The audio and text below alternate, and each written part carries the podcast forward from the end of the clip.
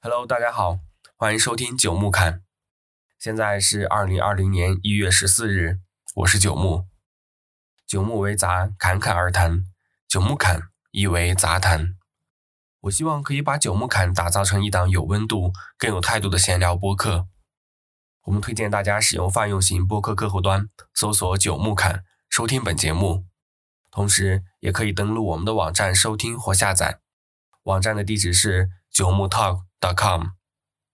也欢迎大家以邮件的方式发送反馈，邮件地址是 hi at 九木 talk dot com。今天是九木侃的第一期，首先非常抱歉，九木侃在仅播出了第零期这一期以后就停更了有半年之久。那其实停更的主要原因就是我这半年来实在是太忙了。啊，因为这半年我首先是把在美国生活的这些日用品全部都打包收拾转卖啊，或者是带回来啊，然后又转租了那边的房子，呃，整个过程也是跟房东在斗智斗勇啊。回国以后呢，嗯，完成了自己的这个博士毕业大论文，呃，参加博士毕业答辩啊，以及经历了一个。非常非常非常繁琐的博士的毕业的流程啊，最后还去找了工作啊，所以这半年的话，基本上都处于一个啊日夜操劳的这样的一个状态，是真的没有时间去呃支持我支撑我去完成哪怕是一期的播客的节节目。哎，还有一个另外一个比较次要的原因，呃，是因为这个。呃，之前我的整套的播客的网站，包括音频托管，都是我身在国外啊，然后去搭建、去去购买、去搭建、去完成的，啊，所以呢，回国以后，我发现国内的这个网络环境是可以说是进一步的恶化了，啊，因为这半年里陆陆续续的，我当时的这个网站啊，包括网站也好，或者是音频的托管平台也好，都没有办法去访问了。啊，同时呢，这个苹果的这个啊播客也是，好像是屏蔽了这种第三方的个人的这种独立播客来源吧，啊转它仅仅是收录呃来自荔枝啊、喜马拉雅等等这样的一些国内的它指定公司的，啊就是你把你的音频文件托管到这些指定的公司。它才会在它苹果自带的这个播客的客户端里去收录，呃，显示，啊，所以呢，就也就是说，这半年来我的这个播客虽然只有一期哈，但是呢，这一期节目，呃，很快的就既无法在这个播客客户端上，呃，苹果自带的这个播客客户端里搜索到，同时呢，即使你比如说你用的这个。啊，Apple ID 是国外的啊，不是在不是在这个大陆的。那么你可以在这个上面搜搜索到我的这个博客，但是呢，你也没有办法收听或者下载啊，因为这个音频托管的这个网站也无法访问了啊，所以这就导致呃这两个原因吧，导致我就这大半年都啊既没有时间也没有心情去更新这这个博客。啊，那为什么今天又突然要哈，突然又开始更新了呢？呃，因为这几天我这个生病了，所以呢，在家里是呃养病嘛，就闲着无聊，就想着把这个东西再捡起来，同时呢，呃，再想办法找一个可以在国内访问得到的一个平台，把它托管上去。啊，当然我应该是不会把它托管到荔枝啊这些。呃，平台上，因为我印象当中，他们的版权协议里边有写到说，如果我要把我的音频托管到他们这个平台上的话，那么这个音频的版权就是归他们所有了。啊，这个我当然是不希望这样的现这样的事情发生，啊，所以我应该不会把我的平台啊，把我的音频托管到这些平台上。啊，我应该还是会找一个这种啊独立的第三方的去托管上去。那苹果的自带客户端没有办法搜索的话，就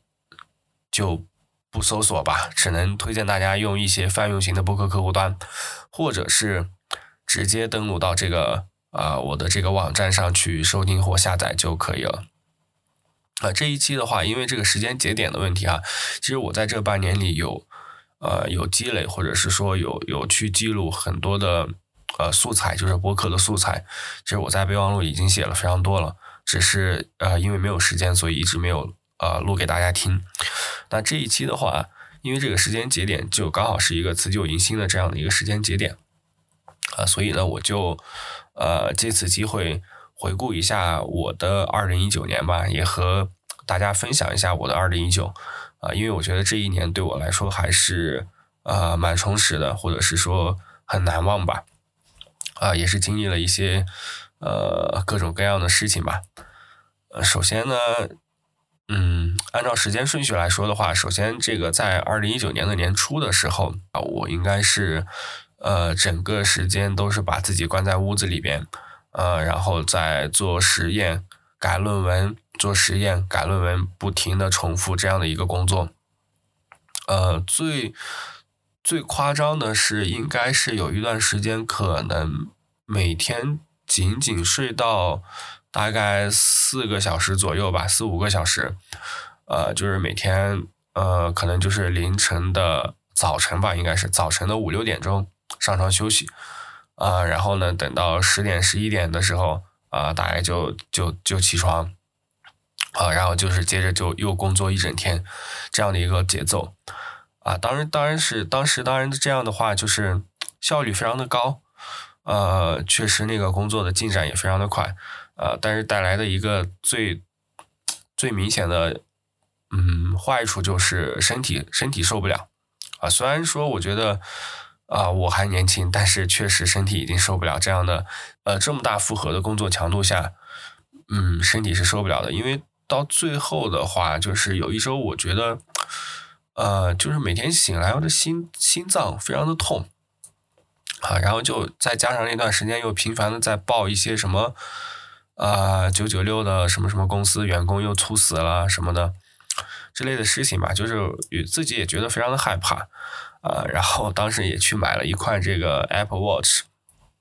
啊，去监测一下自己的心率啊什么的，看看是不是真的有问题了。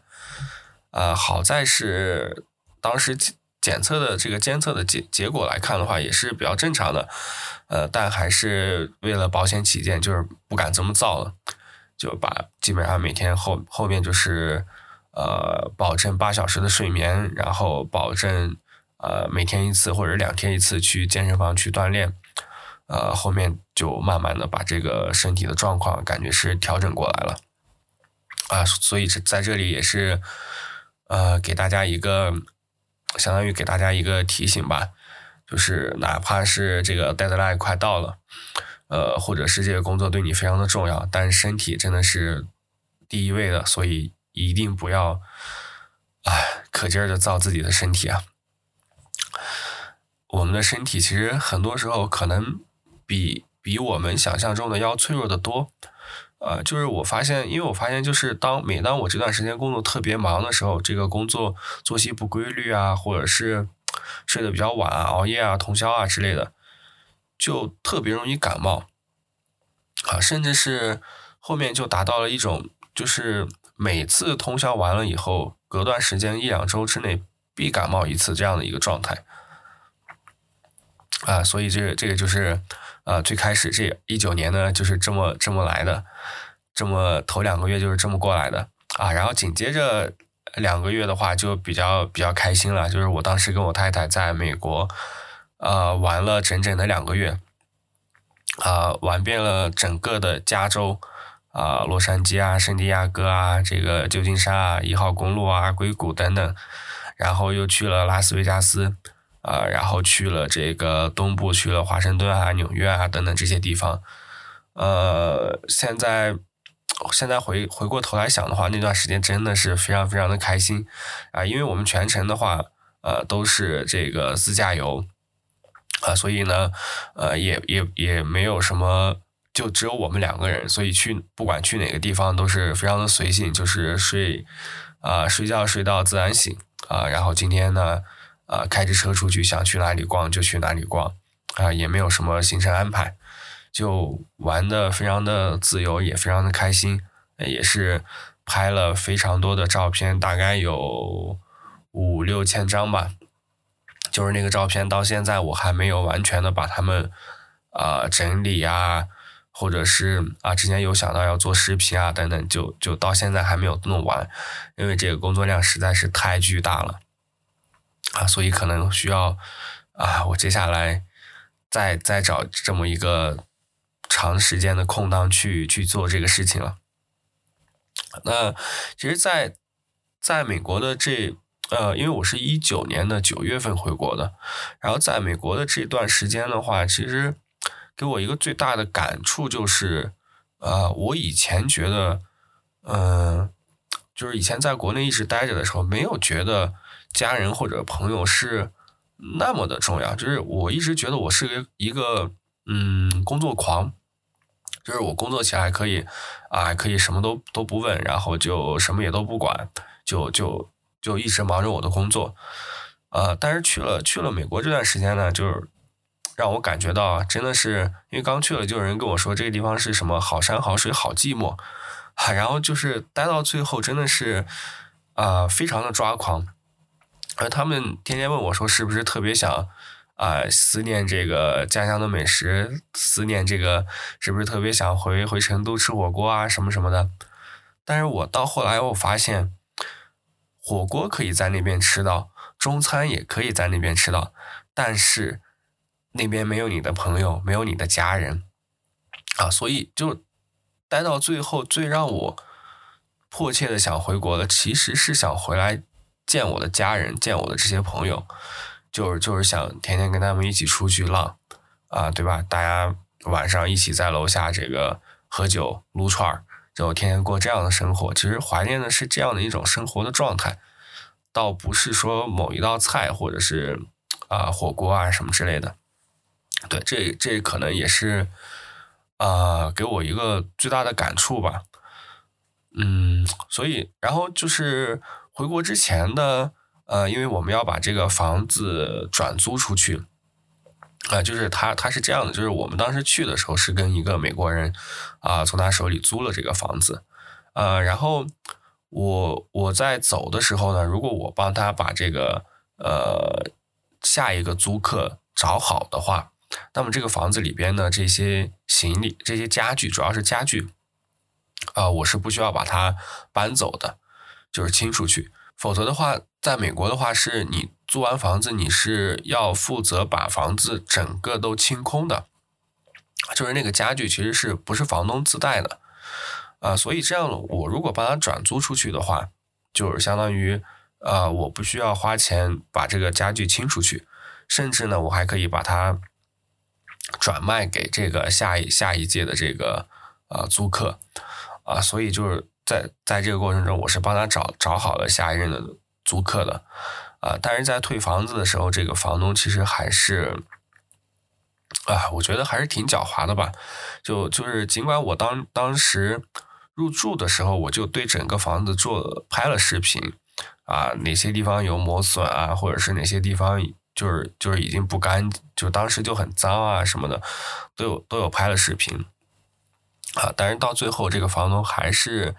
啊，以这种什么房子这里不干净啊，那里没打扫啊为为理由吧，为借口吧，啊，然后还是扣了我们一大笔的这个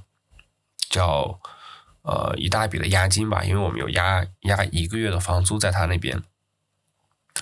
嗯，然后在这个过程中的话，其实我们有去跟他争取，因为他最开始是要把我们所有的押金全部都扣掉。呃，然后理由就是说，这个客厅的这个木地板有一块儿呃磨损了，然后说他要把这个房子整个都整个地板都换掉，所以呢，呃，要把这个押金扣下来。呃，后来就是，呃，我把这个视频，首先我把视频拿出来，啊，我有证据，对吧？视频里边说，呃，视频里边拍到了去年我入住的时候，这个地方就已经磨损了，呃，所以这个这个破坏不是我造成的，啊，其次呢。呃，然后也是相当于是，呃，动用法律的武器吧，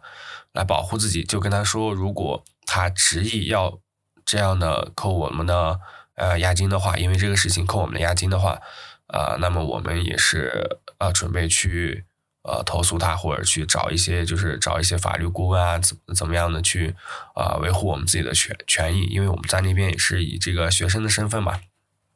呃，可以去学校里边啊找一些这个法律相关的援助。然后经过这样的一个争取以后呢，所以这个房东的态度他就是有了一个明显的缓和，啊，最终的话，呃，当然他就没有最后没有提这个木地板的事情了，但是他还是提了一些其他地方说这儿不干净那儿不干净的，呃，象征性的还是扣了我们有几百刀吧，所以啊，这里也是，嗯，就是想跟大家说，如果出去去国外租房的话。啊，不要觉得真的是说美国人多么多么的讲道理啊，多么多么的素质高啊什么的，啊，其实他们的普通平民的话也是跟我们一样，就是他也是很喜欢占小便宜的，然后他尤其是这种国外啊外国人哈，啊去那边他他还是会呃，就是打一个信息差，他觉得你对当地的一些法律法规都不清楚啊，所以呢就想趁机的还是想。啊，占你一些便宜啊，所以这里大家呢也是要要要多注意啊，包括去那边租房的时候也是，就是你在租的时候可能就要防着他，就要小心他在啊日后在你退房的时候啊会会以什么方式去坑你，所以你在租房的时候就要啊尽量的多拍照啊，多拍视频啊，然后在这个签的这个合同上面尽可能的把一些有可能发生争执的这些地方。都写清楚，啊，为后面的呃以免这个埋下隐患，呃，所以这个就是呃，当时当时就是回国之前这个租房子的一个一个一个一个小插曲吧，呃，然后在这个整个在美国待的这一年呢，呃，我觉得除了就是学习上的事情，咱们就不提哈，啊，生活上的话，我觉得啊最有意思的就是。呃，我有机会去试用一些之前在国内买不到的东西，买不到的电子产品啊，比如说这个呃，Google 的这个 Pixel Book 啊，比如说这个呃，Amazon 的这个 Fire TV 啊，等等这样的一些东西吧。呃，然后使用下来的给我的感觉就是说，以这个 Pixel Book 为例吧，啊，就是我觉得它的性价比其实没有那么的高。呃，因为我之前没去之前，我是特别特别想用这个呃 Chromebook，想用它的这个呃它的这个系统，觉得就是啊，跟我平时的日常的这个办公啊啊，这个我的这些使用习惯啊，都是非常的契合。啊，然后当我真正的去了呃买了这个电脑，然后用了一段时间的话，啊，就发现还是不行，就是它还是在一些。呃，细节上吧，这个操作系统在一些细节上，比如输入法啊，比如说啊，这个应用切换啊等等的一些细节上，总是让你不满意，对吧？比如说你要连一个这个公共的 WiFi，或者是你要连一个这种第三方的这种蓝牙设备啊等等，就是它会有一些莫名其妙的啊，你想不到的这些 bug 在里边。然后这些问题你去网上搜的话，啊，可能也有人反馈啊，然后。就是有有的有解决方法，有的也甚至都没有，一直都没有什么解决方法，啊，所以就是用用起来没有那么的舒心，啊，然后就是，呃，但是我觉得我我比较幸运的是，我赶在这个回国之前申请到了一张这个 Apple Card，就是苹果的这个信用卡，啊，因为我在我是一个信用卡的这种狂热的一个信用卡的这种这种迷吧，信用卡迷。呃，在在美国的时候就申请了非常多的他们的各种信用卡，啊，一方面是我是有这种集卡的这种爱好的，啊，我是为了为了这个收集他们，另外一方面呢，确实他们这边的信用卡的这个开卡的优惠也是非常的丰厚，啊，然后我在因为我的记录还信用记录还不错，呃，所以就申请到非常多的信用卡，然后也是也算是啊薅了一笔。美国这个信用卡公司的羊毛吧，啊，然后最后就是在回国之前，我拿到了这张 Apple Card，啊，它有一张实体卡是这个钛合金的，呃，做的非常的漂亮，呃，上面有写你的名字，啊，然后就是在你的这个 iPhone 上的话，Apple Pay 里边，它会它会有一张虚拟卡，嗯，然后这张卡的话，是你去买 Apple 的设备，在它的直营店，呃，买它的设备的话是百分之三的返现啊，然后用 Apple Card 的这个虚拟卡的话是百分之二的返现，然后刷实体卡的话是百分之一的返现，而且整个它的那个卡，就是那个卡在。呃，就是 Apple Pay 里边钱包里边的那个卡做的非常的漂亮，呃，它是每一种类别的消费对应着不同的颜色，呃，然后你可以看到这个，啊，当你用的久了以后，你这个卡卡上面会呈现出啊各种各样的颜色，是非常的漂亮，呃，所以这张卡的话，我也是非常的喜欢，啊，包括现在回国以后也还是在在接着用它，嗯，然后。我觉得整个回顾我的二零一九年的话，我觉得这一年应该是丰收的一年。啊，因为从比如说从学习上来说的话啊，这一年我发了非常多的论文，呃，有一作的话应该有十一篇，呃啊，当然有一些不是不是一九年发的哈，啊，然后呃那个也发了自己就是我一直一直想想发的一篇顶会啊的论文也中了。呃，然后呢，也拿到了心仪的 offer，啊，并且在整个求职的过程中，我觉得，呃，许多虽然有一些公司啊，有一些单位最后没有去，啊，但是他们也是给予我了，我觉得是给予我比较高的评价，然后也我觉得也是对自己的一种啊一种鼓励吧，呃，然后呢，也拿到了一些奖学金，啊，包括就是呃有一个就是。有一个荣誉吧，学校我们学校的一个荣誉。虽然说这个荣誉对外人可能对对其他人可能觉得没什么哈，但对我来说可能意味着挺多东西的。然后在整个这个在准备这件事情的过程中，也是得到了来自各方面的啊，有辅导员啊，有有一些素不相识的人啊，包括啊这个我自己的导师。啊的一些来，他们来自他们的非常多的帮助，也是让我非常的感动。嗯，包括这个，嗯，在家庭上，其实这一年也是啊，发生了一件非常重要的事情啊啊，所以就是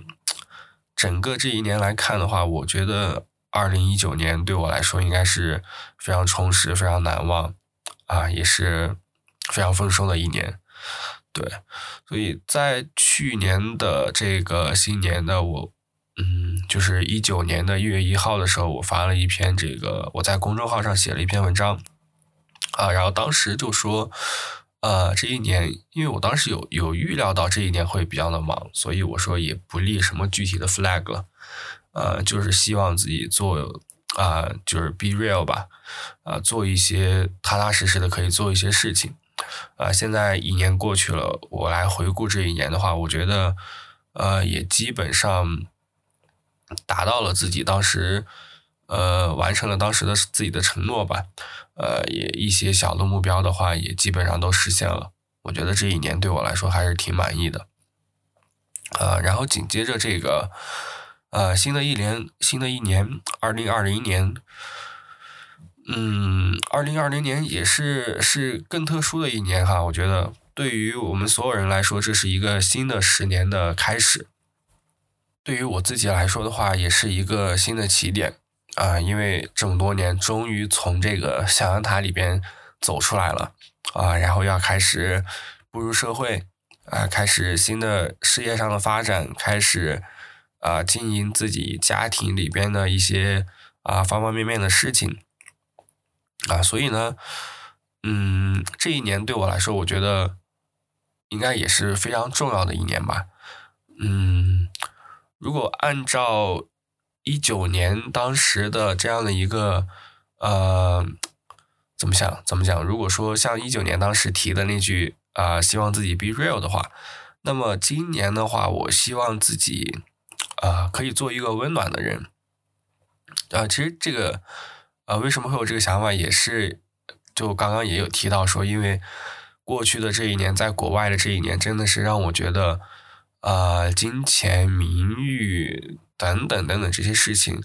都没有你的家人和朋友重要。所以呢，我希望这一年我可以做一个温暖的人，可以让我的家人、让我的朋友，呃，感受到来自于我的温暖吧。呃，最后呢，我还是今年还是立一个小小的 flag 吧。呃，首先是，呃，我希望在这一年里可以读至少十本非技术类的书籍，因为我发现。就是自从我上了大学以后吧，虽然读了非常非常多的书，但这些书都是基本上都是在讲技术的啊，顶多也就是在讲产品和产品相关的一些书籍，很少读这种非技术类的书了。呃，所以呢，我觉得今年我从今年开始，我觉得我还是应该啊抽一些时间出来读一读这种。跟自己专业不相关的、工作不相关的，呃，这样的一些非技术的书籍，嗯，所以就暂定读十本吧。我觉得这样的话，应该还是可以完成的。嗯，然后第二个 flag 的话，就是我希望可以啊，每个月做一期这样的播客，啊，也就是说至少做十二期播客。嗯，这个目标。虽然说一一个月一期频率不算高，但是对我来说，我觉得可能还是会有一点困难啊，因为今年就刚刚也说了嘛，也是方方面面也是一个新的起点，可能还是会比较忙，但是我尽力尽力做到十二期啊。然后第三个 flag 的话，就是我希望自己可以至少每周去两次健身房。啊，因为也是觉得，就是随着这个年纪的增长，离三十岁越来越近了。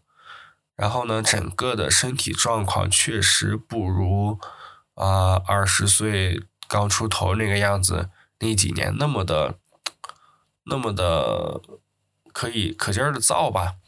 所以呢，就是我想的是每周去至少去两次健身房吧。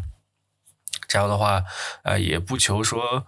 把把身体锻炼的多么有型，但至少就是让身体的抵抗力强一些，啊，不要经常像现在这样感冒啊、生病啊这样子。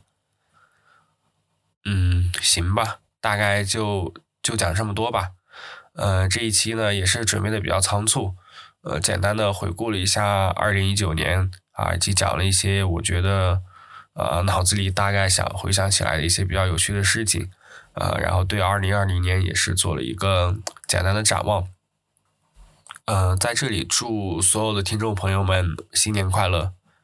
也希望大家可以在收听之余给我一些反馈。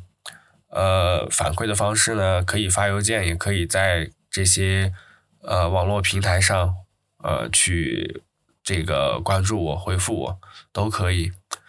嗯，那我们下期再见，拜拜。